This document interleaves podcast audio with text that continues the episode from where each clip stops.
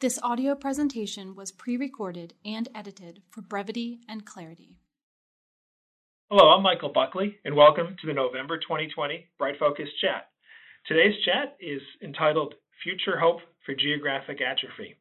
Let me tell you about today's guest speaker. His uh, name is Dr. Benjamin Kim. He is an assistant professor of ophthalmology at the University of Pennsylvania's Medical School in Philadelphia, and he also sees patients as an ophthalmologist in the Penn Medical System. And we're very at Bright Focus, we're very, very proud through the generosity of our donors to have the chance to work with Dr. Kim uh, over the years as he's worked on um, uh, better understanding and treating uh, age-related macular degeneration. And hopefully, we'll have a chance to to hear hear about some of that work today. So, Dr. Dr. Kim, uh, welcome to the Bright Focus Chat. Just wondering if you could just start off by telling us a little bit about yourself.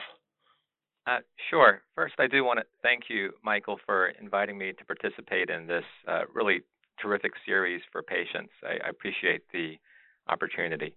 Uh, so, I've been at the University of Pennsylvania now for eight years, and uh, as you said, I'm involved in both patient care and research. I, I, I do actually spend about 75% of my time seeing patients, many of whom do have age related macular degeneration. And then a quarter of my time, um, at least really more of that, if you include all the times at nights and weekends, is spent uh, doing clinical research. And one of my ongoing strong research interests has been in the geographic atrophy form of macular degeneration.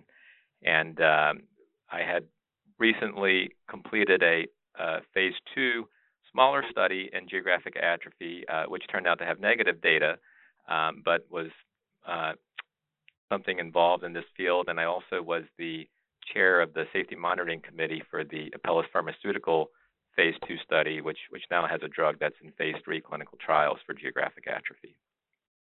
great. Uh, thank you for sharing your background and kind of the uh, the career day type of question. How did you end up in the fields of science and medicine? Right. Well, for me, it it really was not a hard decision for me. Uh, ever since I was young, I, I've always had an interest in in science. When I was in school, and my father was a primary care physician uh, and still is practicing, and so I had a lot of exposure to the field of medicine. And I, as a career choice, I've really just loved the ability to be involved in both medicine with patient care, but also science with the research that I've been involved in because I I love the ability to have a, a daily impact positively positively impact patients on a every day when you see patients and take care of them, but then also have the ability to uh, get involved in medical research, which allows you to really have a uh, broader, long-term scale opportunity to make a positive impact. No, that's great. It really sounds like an exciting uh, balance between the, the, the, the, patient care and the, a lot of the long-term research that you do with Bright Focus and others. And I know, you know most of us just generically talk about macular degeneration and sort of as an umbrella term, but could you tell us a little bit about um, a couple of the advanced stages of AMD, such as such as wet AMD and and geographic atrophy? Like, what? How would you describe these two? Like, would they have similarities, or what are their differences? Sure. Uh, so m- many patients have heard these uh, terms wet and dry AMD, and wet AMD is one of the advanced forms of macular degeneration where you develop abnormal blood vessels under the retina that can bleed and leak fluid, thereby damaging the retinal tissue and sometimes causing scarring and atrophy in the area. And uh, this development of these blood vessels and the downstream ramifications of it lead to decreased vision for these patients. Um, geographic atrophy, on the other hand, is when you have uh, what's referred to as atrophy or death of the cells that form the outer portions of the retinal tissue. And geographic atrophy is an advanced stage of dry AMD. Um, and so there is no abnormal bleeding or leaking of blood vessels that you get in the wet form. And in contrast, you get these patches or geographic areas of cell loss that develop and that are associated with parts of the retina that do not function and cannot properly sense light or properly sense an image in that part of the retina. Are there? Um, is it possible somebody could have one form in one eye and a different form in the in the other eye? Uh, yes, it is. That's that's an interesting question. So, um, so you have some patients that do have both eyes with wet AMD, and other patients that have both eyes with geographic atrophy. But then you can have patients that have the wet form in one eye and geographic atrophy in their other eye, and the exact reasons for that are not completely understood. Um, furthermore, you can actually have uh, an eye with wet AMD that develops atrophy in the eye, which is in fact a major cause contributing to the vision loss in wet AMD eyes. And then you can also have eyes with geographic atrophy that convert to the wet form of macular degeneration. So there, there definitely is crossover as well as one eye with wet and one eye with dry that can happen. Hmm. Thanks. That's interesting. We get that question a lot here on the chats. Um, in terms of the, the similarities and differences between wet AMD and geographic atrophy, are there treatments available for one or both of those um, forms of AMD? Right. So, for quite a while now, wet AMD has had uh, treatment that comes in the form of eye injections. Uh, many patients have heard of them, and probably some of the patients on the line uh, may be receiving these injections. But uh, these treatments were a major breakthrough for the field of wet AMD treatment because they really can stabilize the vision and, in, in a good number of cases, improve the vision. Uh, this is in contrast to geographic atrophy, which remains an incredible unmet need for our field. Uh, geographic atrophy really is estimated by itself to still be causing around 20% of the legal blindness in North America, and there still is not a approved treatment for geographic atrophy. And so I, I consider it one of the highest priorities in the field of ophthalmology, finding a treatment for GA. Wow, so that that's a, a pretty startling statistic to hear that it's 20% of the uh, the legal blindness in, in, in, older in older populations. And eh, you know, kind of in your experience, um, are we getting better at diagnosing and managing geographic atrophy? You know, kind of in the absence of a treatment, are we getting better at, at sort of understanding it and helping um, helping the patients uh, along the way? We are. I mean, I would say the the diagnosis of geographic atrophy um, has not been that difficult as a clinician, but but really, what has been a challenge over the years and where we have made progress is just understanding more and more what is going on in geographic atrophy, um, what makes some lesions perhaps um, develop faster or grow faster than other lesions, the various mechanisms that could be at play. It, it, and it's turned out that as we've learned more, there certainly have been even more questions that have come up that that remain to be answered as the next frontier in our understanding. But I think that it's it's been a long road of uh, understanding geographic atrophy, and we really have started to make some progress. I, I know that seeing my patients with geographic atrophy, I, I do feel the the weight of the conversations that I have with them when patients come in and tell me that they have lost more vision and are now unable to read or perform some of the daily tasks that they love to do, and the strong wish that really the patient and I feel that there should be a treatment that we can offer them. And so, while it's been a long road of uh, development for treatments for geographic atrophy, I really do think that now there are some really promising drugs in clinical trials that we can be hopeful for. Well, that's great. Now it gives us a great hope for the future, and we'll We'll turn to, uh, to an overview of some of those treatments in a moment. Um, before that, you know, there's there's the treatment side of the coin, and then there's the the daily life, the lifestyle, um, exercise, diet, etc. Are there things that that um, in lieu of a treatment that that people can do um, with geographic atrophy that are in their best interest? I do think there are things that people can do, and I think that especially uh, preventative measures even before geographic atrophy can can really be taken. I think that uh, a healthy lifestyle, healthy diet uh, cannot be underestimated, and we know, for example, smoking is an incredibly large risk factor for macular degeneration, and smoking cessation, uh, you know, today for a patient can make a difference. We think in the future um, changes in their macular degeneration. We know that um, what are called the AREDS vitamins. There are a lot of the patients on the line have heard of these vitamins, which are a antioxidant formulation studied by the mm-hmm. National Eye Institute and found to be helpful for the intermediate stage of the disease. Um, those vitamins can potentially slow down development of advanced forms of macular degeneration and are worthwhile to take. And, and of course, regular eye exams, not forgetting that your ophthalmologist can pick up things in your eyes uh, before you may notice a change in vision.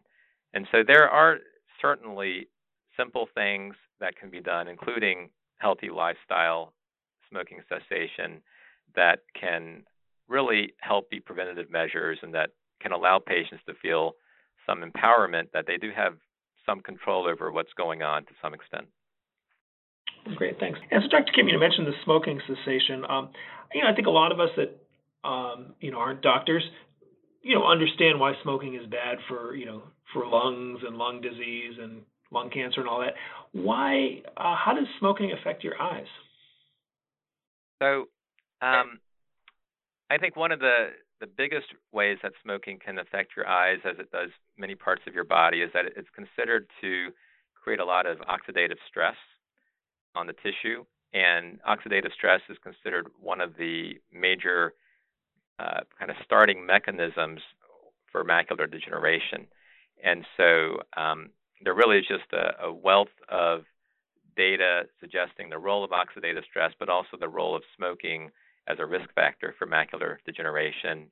But but having said that, there is still ongoing research trying to really further understand how smoking exactly affects uh, macular degeneration. And I know that in fact I've seen some study that is currently ongoing from uh, Massachusetts that the Bright Focus Foundation is funding.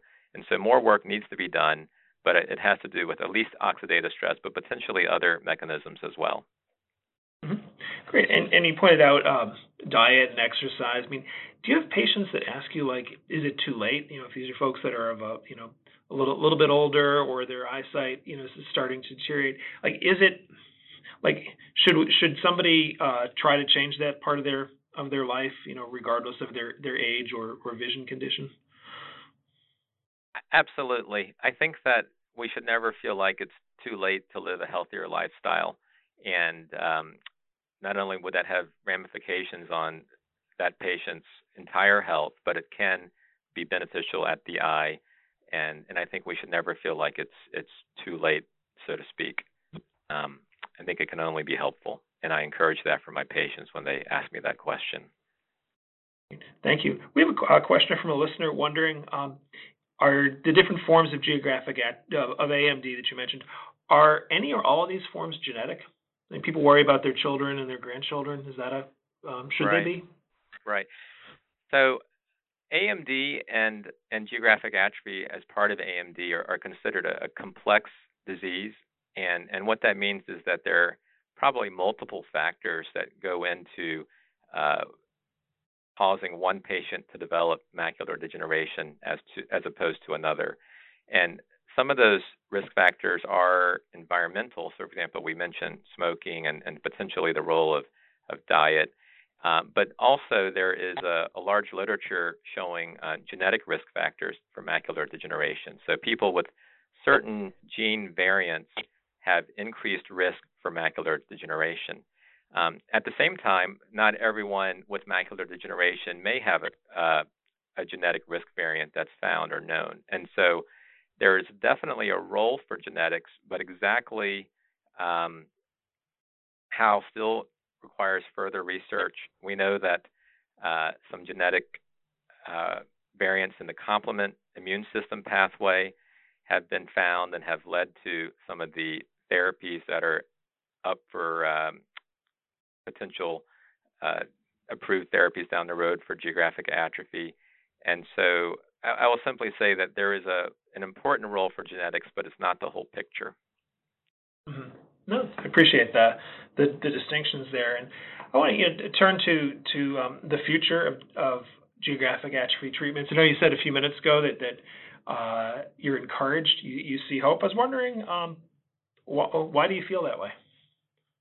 Right. So I think that many of us who've been following this field of geographic atrophy have felt that it's been a, a very long and difficult road to arrive at potential treatments. And so there there actually is a long list of different therapeutics, different types of therapeutics um, that have been in clinical trials for geographic atrophy and actually have not worked. Um, I also completed a, phase two trial looking at a potent antioxidant called alpha lipoic acid. And this was a study funded in part by Bright Focus, and we had a clear reason to test this agent, but we found the therapy did not work. And so the drug development pathway has been challenging to the point that some people were starting to feel that uh, geographic atrophy may be untreatable. But just not long ago, um, some really exciting things have been happening in the field with uh, positive results from two phase two clinical trials that were both looking at what's called the complement pathway, which is a immune system pathway for the human body. And, and both studies had positive phase two results and are now in phase three clinical trials. And, and what that means is they're in the last phase, so to speak, for evaluation of the safety and efficacy. And, and if these trials work, then there could be an approved therapy for geographic atrophy. And, and I'm actually very uh, optimistic about these drugs that are in the phase three studies. Well, that's great. And I was wondering, um, uh, you know, how are, are, these taking similar paths to a cure, or is there sort of a diversity of approaches that, that some of these take? Right. So um, there are a lot of different approaches that are currently in clinical trials for geographic atrophy, and uh, I can talk about a few of these. And so I'll go back first to the um, two drugs in clinical trials in phase three for the complement immune system pathway. And so this is um, a pathway of the immune system that's been highly implicated as a, a risk factor and has a strong relationship with macular degeneration. And there are two different drugs that are inhibiting different parts of that pathway, and both of them found um, somewhat similar results in their phase two trials. And the fact that these two independent trials had similar results, for me, gave me a lot of confidence that they really uh, have the potential to to work. And so these two drugs are in phase three, and I would really say that it's these these are studies that are worthwhile to consider enrolling in if you're a patient with geographic atrophy. Um, you know, there are some complexities with potential development of wet macular degeneration in some of the eyes in these studies, but these were caught early and wet AMD is treatable, whereas geographic atrophy uh, still needs a treatment. And so I think that this is uh, one approach that these two drugs are in the same class for that is um, something that's promising for geographic atrophy. Uh, other approaches that have um, been taken are antioxidant therapies, and um, also I know that there are various studies looking at um, stem cell approaches, and there are studies looking at uh, modulating the visual cycle. And so there are different mechanisms that science has shown to play a role in geographic atrophy. Multi- they may be overlapping mechanisms, and and so there's been a, really a, a whole bag of uh, approaches that people are trying, which which gives us hope. It may be that down the road, uh, more than one drug can be used at the same time to improve geographic atrophy for our patients. Well, that's great. Yeah, I think I think that's a. Uh, it's interesting to see the different different approaches that scientists are taking. And for all the ones you mentioned, you, you mentioned uh, clinical trials several times, and I'd like to, to to kind of turn to talk about clinical trials because I think for most of us, clinical trials were this question that's on the bottom of the form when you're signing in at the doctor's office and you don't really know what it is and you just reflexively check no. And I think COVID has brought um, clinical trials in you know in, into the into the forefront of the news. But you know, I I still think it's one of those things everybody's heard of, but nobody understands. And so it's interesting to see how much of your vision research and your colleagues' vision research is done through clinical trials. So I was wondering if, if, if listeners are interested in learning more about clinical trials um, for macular degeneration, what should they do? Um, well, I think that uh, first of all, there there is some information available on the internet about clinical trials, and it's you know, for example, the clinicaltrials.gov website lists um, a lot of the clinical trials, and you're supposed to list the information about your trial on that website. So that provides some structured information. But I, but I think that you know one of the more important ways for a patient to get information is you know if you have a doctor that you trust to ask your doctor about the clinical trials that may be available and whether there is a trial that is relevant to you as a patient and whether you should consider enrolling in one of the studies. Um, you know, clinical trials are really what has led to the drugs that we have today. So these treatments for wet AMD, which make a remarkable difference in the lives of these patients, they have only come to approval and they have only come for clinical use as standard of care treatments because of clinical trials and because of the patients that participated in those trials. And so, um, regulated clinical trials are uh, carefully monitored for both safety and efficacy parameters. And um, you know, I think it's uh, something that patients can do to help contribute to the field of medicine. There's kind of this pay it forward aspect to trials where the drugs that we have now are only available to us because of prior patients that were willing to participate. That's a great point. Really speaks to the the selflessness and the, the sort of the, the citizenship uh, that that many many people take in in, in um, being a part of clinical trials. Eh, now, for for your patients, are there common questions or concerns that, that, that they may ask you about regarding clinical trials? Right. So I think that um, uh, a lot of the concerns about trials for patients has to do with safety, and I think that it's important to to ask those questions first of all. I mean, it's, it's your your um, going to be your eye as a patient entering the study, and and uh, you're making a um, a volunteer contribution to the study, and you deserve to know everything that you'd like to know about a trial that you might be entering.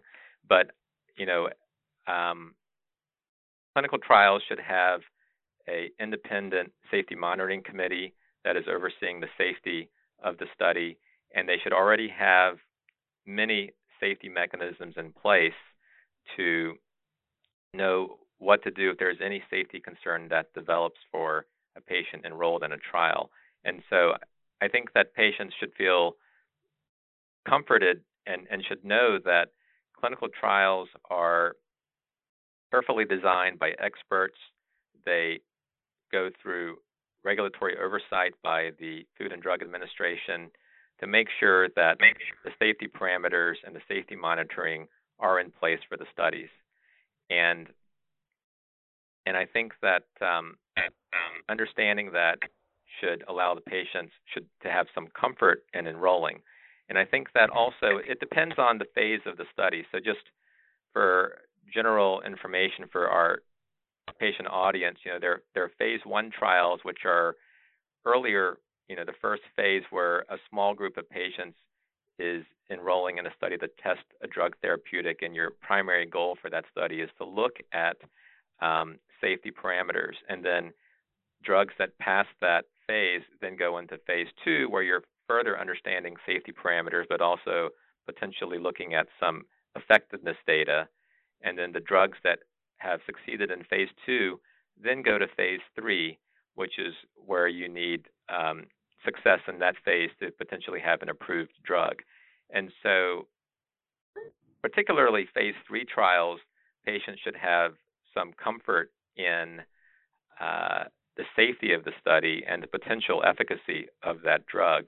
But all of the phases are important. All of them are uh, carefully monitored for safety of the patients. Mm-hmm.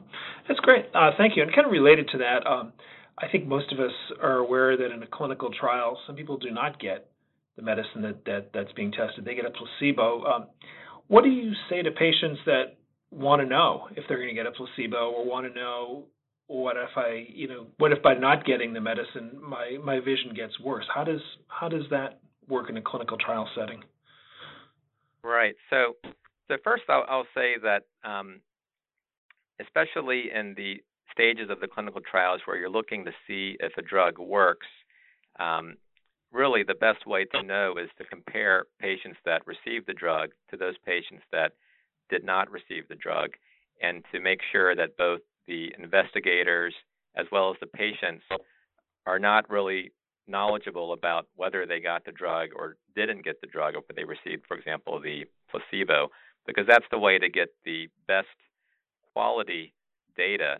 And then later, after the trial is completely done, then um, the two groups of patients, those receiving the drug and those receiving the placebo, can best be compared to really have a better understanding of whether the drug worked. And so, this process called randomization, where a patient enters a study and then is not sure if they're getting the treatment or potentially a placebo, is critically important for us to really know is a drug working.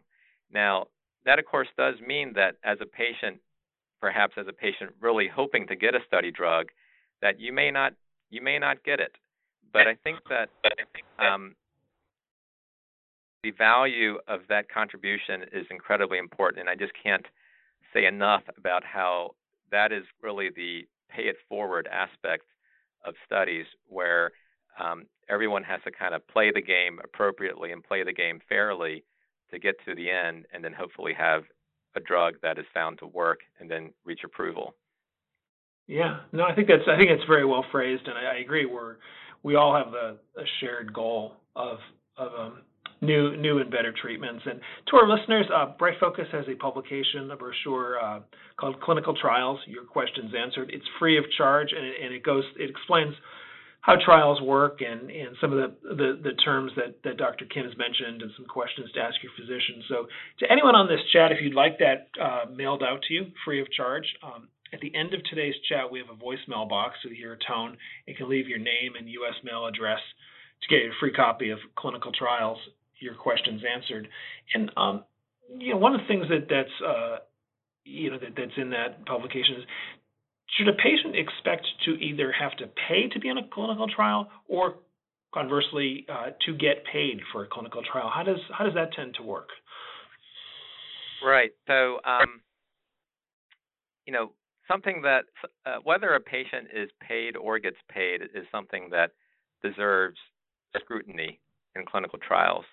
So it's there are certainly clinical trials where a patient may not get um, really uh, any payment at all, and then there are other clinical trials where this is not uncommon, where there is some uh, partial reimbursement to patients, which is really meant to cover their uh, time and effort for actually participating, but is not supposed to be uh, such a large amount that it creates some unfair bias towards the patient participating in the study. And these amounts of, you know, payments to patients are carefully scrutinized by uh, what are called institutional review boards, or you know, groups of uh, a committee that reviews um, the safety and appropriateness of of these types of aspects of clinical trials.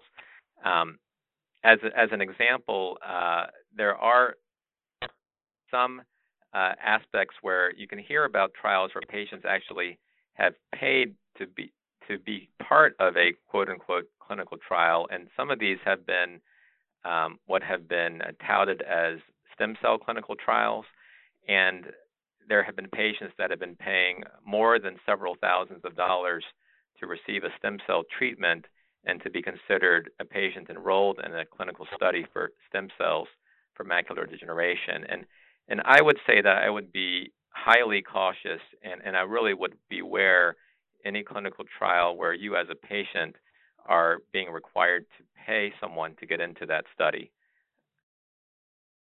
Well, no, it's a, it's a great concern, and I think it reinforces, um, you know, I think what I've heard you you mentioned several times today, just how important it is to have that conversation with with your uh, with your doctor and with your family and and learn you know learn as much as much as you can. But yeah, it, it does sound like a great opportunity for people who often feel that a disease such as geographic atrophy is is just you know can can feel overwhelming, can feel can feel pretty uphill at times to to be a part of it. And um, I know you've given us a great sense of some of the the drug development. Uh, um, you know, opportunities that are in the pipeline. Just, you know, in the time we have left, are there other things about AMD besides drug development that uh, where you feel like research is making some progress in the last couple of years? Um, there, there are. I think that something that we'd like to do is to find better ways to detect changes in the eye relevant to geographic atrophy, and and um, there's a, a whole list of papers in this area of research, some of which again has been funded by Bright Focus, because the the challenge in these trials is that these lesions of geographic atrophy they expand on a, at a relatively slow pace, and so it takes time to to see whether a drug is actually affecting the growth rate of a lesion because you have to wait to see how it's changing over time. And so one of the areas of research is is looking into ways that we can kind of uh, fine tune our understanding or fine tune our methods of looking for changes in geographic atrophy lesions whether that's through um, imaging or functional tests for uh, for patients. And so that type of monitoring and further understanding how the lesions change and how that affects visual function is an important area of, of research. It's, it's kind of referred to as looking for additional endpoints or trial outcomes for these clinical studies. Well, that's great. And and so for for you, what's uh what's in your what's in your future? Where do you want to uh uh, continue to go in, in AMD research? Um, personally, I, one of my interests has uh, been in the uh, complement field for geographic atrophy, and I think that uh, there are some interesting drugs, not only the ones that are currently in phase three clinical trials, but also other complement therapeutics that are in development um, whether those are earlier phase clinical studies or preclinical studies. And so that's been uh, one of my interests. And as a someone that's primarily a clinician and someone that's involved in clinical trials, I've, I've uh, you know enjoyed collaborating with people that are scientists in the complement field. Well, that's that's great. I appreciate it. So, Dr. Kim, just want to uh, conclude by you know, ask you sort of a big picture question: your experience in the clinic and in the lab is there sort of a overarching lesson you learned, observation you've noticed, or piece of advice that you like to give patients uh, and their families? Sort of a, a big picture final uh, final thought before we conclude for the day. Uh, sure, that's that's an interesting question. Um, you know, I, I think life these days feels incredibly complex on a day in day out basis, and and especially in the time of this COVID-19 pandemic, there's added complexity and challenges and and many competing interests for for our day as we go through it. Um, but you know, I I think we have to always remember that there's always an opportunity to try to make a positive impact on the world. And you know, I think that many people often ask, "What can I get out of something?" or "What's in it for me?" But perhaps we should always remember to ask and really prioritize the question of what can I do that would be helpful and that would make a positive impact on the world. And so I can say, at least for me, with all the competing interests in my life as I go through each day as an academician, you know, I try to always return to this idea of what brought me into this field, and which is to try to make a positive impact and to try to let that guide the decisions that I make. Well, that's great. Uh, Dr. Kim, on behalf of BrightFocus and all of our listeners, I just want to thank you. I think you were uh, uh, very informative and very very clear and easy to follow, and and I think you, you gave a lot of um, very very helpful advice. I just want to say thank you. My pleasure. I appreciate it. Great. Uh, so on behalf of BrightFocus Foundation, this concludes the November 2020 BrightFocus chat. And uh, thanks and stay safe. The information provided in this recording is a public service of BrightFocus Foundation and is not intended to constitute medical advice. Please consult your physician for personalized medical, dietary, and or exercise advice. Any medications or supplements should only be taken under medical supervision. BrightFocus Foundation does not endorse any medical products or therapies.